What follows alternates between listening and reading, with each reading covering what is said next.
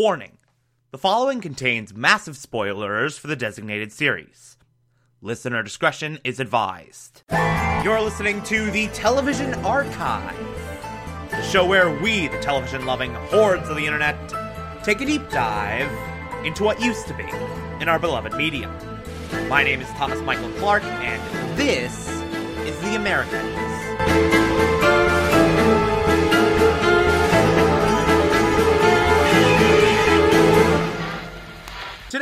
Be discussing season 5, episode 2, titled Pests. Uh, okay. Bunch of stuff going on in this episode. Lot to talk about here. First and foremost, we got some more fun on the defector front. So apparently, the center believes that America is contaminating the food supply of the Soviet Union, which is what the defectors doing at the Department of Agriculture. That's the theory that they have. Just sort of causing a bunch of people to starve by contaminating the food supply. Now, obviously, when Philip and Elizabeth hear this theory, they are freaking horrified. For good reason, by the way. I, feel like there's lines you don't cross and that is certainly one of them.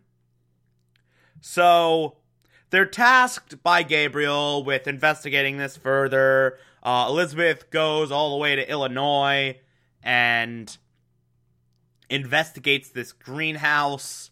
And basically, what she finds there is uh, some living plants, some dead plants, and a whole shit ton of bugs. Some live crops, some dead crops, a whole shitload of bugs. So basically, they're just going like, okay, let's see what these pests do, is what's going on in this greenhouse. So, not looking good on that front. And not long after Elizabeth goes into this greenhouse and witnesses all this shit.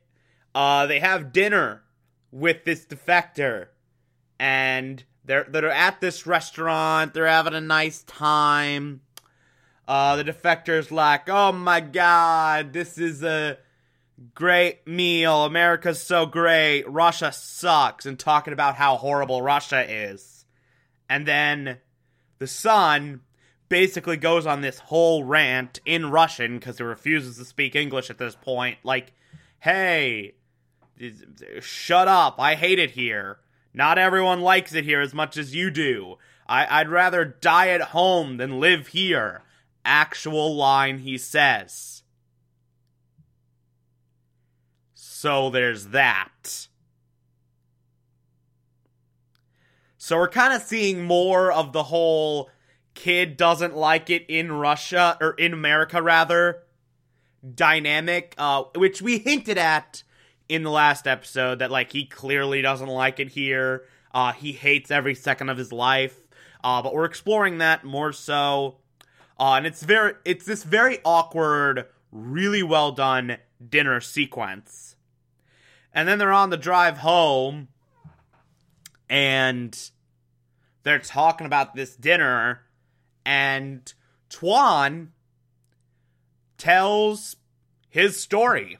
Uh, we didn't know what his deal was until now, but apparently, uh, his entire family got bombed by the Americans when he was a little boy, and that's, uh, yeah, that's informed pretty much his entire life, so no wonder he's working with the Russians. In hindsight, kind of makes perfect sense that he's working with two Russian spies uh, to weed out a Russian defector and his family. So, yeah, sort of informing a lot more of this whole dynamic here, this very weird operation. Uh, so, some fun stuff going on there. Uh, also, on the stand front, Oh, I should mention that uh, we get an epilogue to the epilogue of William and uh, Philip and Elizabeth hand off that piece of William's corpse to Gabriel, so now they can study that and blah blah blah blah blah. But anyway, Stan. He actually asks out this girl this time. he's slightly less pathetic now, although he's still pretty pathetic because after going on a date with this girl, Renee's her name, by the way, uh, he talks to Philip about this, and she's like, and he's like talking about how great she is, and like at one point he flat out says, "Yeah, it was like a female version of you." Dude, that's a creepy thing to say to your friend.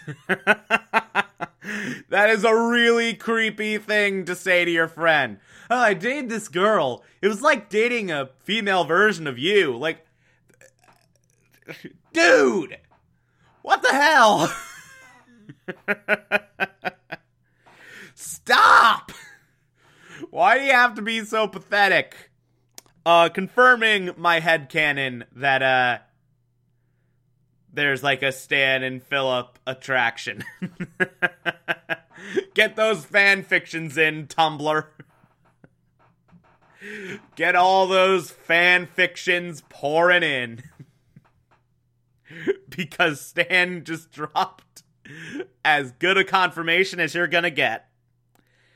Uh, but we do meet Renee, and they do go pretty well together. Uh, by the way, woman who plays Renee is also Andrea from The Walking Dead. I was very happy when I saw her the first time. Like, oh, you got a freaking Andrea from The Walking Dead. That's cool. But anyway, Stan's slightly less pathetic, but still kind of pathetic. Uh, also, there's a bit of a snafu happening at the FBI with Oleg. So apparently, the CIA really wants to recruit Oleg. They think because Oleg gave that one tip that like they now need to recruit him. And Stan's like, "No, that's that's not how this is working at all." He gave one tip because he really wanted to help people. He wanted to stop a deadly pathogen from getting out. And that's it. He's not gonna betray his country. Flat out. Not unless his conscience is really, really screwed up in the moment, which is what happened with that last tip. And then the CIA is like, okay, so we can't like just talk him into it. Let's blackmail him. You got that tape of uh, Oleg committing treason, basically. Let's use that. And at this point, Stan is just pissed off. Like, no, no, do not do that. That is the biggest dick move ever. This guy risked everything to protect innocent lives. He gave us the tip of the century, then went home to live his life Leave him alone. He is not recruitable. This is cruel. It's not gonna work. And he tries to keep going around everyone. He talks to the deputy attorney general and he's like, Yeah, no, I can't do anything about this. And Stan is just really pissed off about this, again, for good reason. So the CIA approaches Oleg and they're like, Hey, Stan Beeman sent me. We're gonna talk in private soon. And Oleg hears this and it's just like, God damn it, what the? I was out! Just when I thought I was out, they pulled me back in. so yeah, Oleg's life has very quickly gone to hell. Uh, also on the Paige front, first off, Paige is sleeping in a closet. I I just there's not really anything of substance to talk about there. I don't really feel the need to go on a whole tangent about like why she's sleeping in a closet. Because it's just like she's scared, so she's sleeping in a closet, I guess. But I, just I just want to underscore the fact that Paige is is sleeping in a closet. But her parents find her, and then she comes out of the closet. oh my god. What if I put the description of this episode? Paige comes out of the closet. oh, I'm doing that. I'm doing that 100%. Uh, so, anyway, in addition to that, Paige is continuing to walk around, just not being okay. Stan even brings it up, like, hey, it feels like, it feels like everything's not alright in Paige land and Philip hears him say say this and is like, "Oh crap!" So now Elizabeth is gonna go talk to Paige about Matthew, try to talk her off the ledge, and Paige is, of course, getting pissed about this. Like, hey, am I not allowed to have a boyfriend ever? Eh, just not this boy. and like she's just super annoyed about this line of questioning. Uh, at one point, Elizabeth flat out asks her own daughter, Are you having sex? Which is just like, uh, it's like that cartoonish invasion of privacy that you see on parents in sitcoms, but they do it in the frickin' Americans. and it's a Russian spy asking Paige this, who is very open in the sexual front, let's just say. that was a thing I said, very open in the sexual front. That's that was a phrase. that was certainly a phrase. Uh, but anyway, eventually Philip and Elizabeth are like, okay, this isn't working. So we're going to help Paige manage this. If we can't get her to stop seeing Matthew, we'll get her to sort of manage her emotions a bit so she doesn't accidentally let something slip. Uh, so they teach her this trick of like rubbing her thumb and forefinger together so that, uh, and thinking about where she came from so that she doesn't forget. And so she kind of puts things in perspective. Uh, and it's this nice moment of them teaching her this little simple trick that uh, she can now master and continue seeing Matthew. Uh, yeah. Solid episode. Solid episode all around. I would like to reiterate just before we leave Stan is pathetic as all hell. he is a pathetic, pathetic man. Uh, if you like this, favorite the podcast, anchor.fm slash TV archives so that you can be here every single Monday through Friday as I go through every single episode of this and other shows. And you can find it on pretty much whatever podcatcher app you prefer.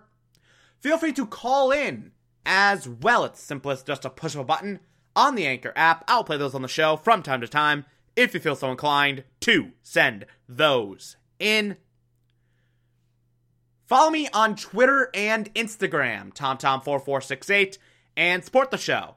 Patreon.com slash Thomas Clark. Pledge just a dollar a month. I appreciate everything I get through there. Or, if that doesn't work for you, you can also support this show directly via Anchor. I appreciate that as well. Uh, tomorrow we will be discussing season 5, episode 3. Talk to you then.